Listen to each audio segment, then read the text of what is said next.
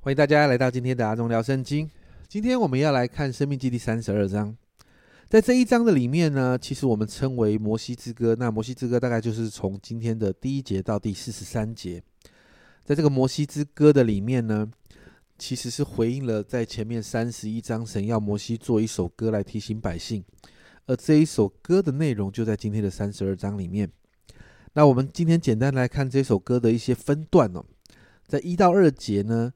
提到关于训诲跟呼唤，那三到七节这里特别提到神存全的作为，那八到十四节提到神救赎的作为，那十五到十八节呢提到以色列百姓的悖逆还有堕落，接着十九到二十五节提到神因为以色列百姓的堕落跟悖逆，神带来惩罚，二十六到三十五节。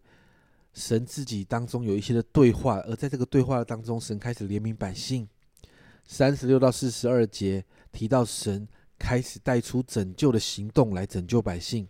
最后四十三节一个带来一个结论。那读完这个摩西之歌之后，其实当你有机会对照以色列的历史，你就会发现，哇，这首诗歌真的带着先知性啊。因为后面整个以色列的历史确实就在这个诗这一首诗歌的里面。以色列他们开始进到迦南地之后，他们开始离弃神，因为享受迦南地的丰盛，他们开始离弃神，他们开始转转而去敬拜别的神，拜巴利啦，拜亚斯他路啦等等这些东西，做了好多不讨神喜悦的事，然后经历神的惩罚，但最后神仍然救赎这群百姓。接着是四呃四十四到四十七节这个地方，摩西再一次提醒百姓，特别在四十六、四十七节这段经文这样说：“我今日所警教你们的，你们都要放在心上，要吩咐你们的子孙谨守遵行这律法上的话，因为这不是虚空，与你们无关的事，乃是你们的生命。”在你们过约旦河要得为业的地上，必因这事日子得以长久。你有看到摩西的苦口婆心吗？你有看到摩西真的发自内心的提醒吗？最后在四十八到五十二节这里，神再一次提醒摩西：摩西，你要上尼波山。然后神在尼波山上让摩西看到。以色列百姓即将要进入的迦南地，但仍然告诉摩西说：“你不能进去。”而且提到摩西会死在那里，预告了摩西的结局。其实，在今天这一段经文的里面哦，真的帮助我们学习谦卑哦。为什么呢？照理来说，这一群第二代的以色列百姓，其实已经超越了他们的父母辈了，他们胜过了在约旦河东边的两个王，得了他们的产业。他们也预备要进入迦南地，这个这样的事情其实已经超过了他们过去他们父母的那一辈。但摩西之歌里头却提醒他们，如果没有持续的专注在神的身上，当进到迦南地享受那一切的丰盛的时候，其实就是败亡的开始。摩西很严肃的提醒百姓，在四十六到四十七节那个地方，你还记得刚才说所说的吗？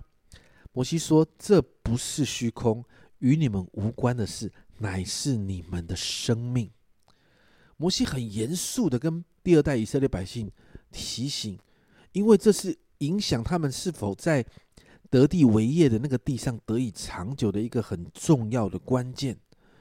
我想这也是给我们的提醒。很多的时候，当我们在丰盛、我们经历成功的时候，我们总是会忘了持续与神对齐。这就是为什么。凡事谢恩归荣耀给神是如此的重要，因为这提醒我们需要谦卑，需要知道没有神我们什么都做不到，我们才能够持续的与神对齐。因此，今天为自己祷告，保罗这样说：我在腓立比书四章十二到十三节，保罗说：“我知道怎样处卑贱，也知道怎样处丰富，或饱足，或饥饿，或有余，或缺乏，谁是谁在，我都得了秘诀。”我靠着那加给我力量的，凡事都能做。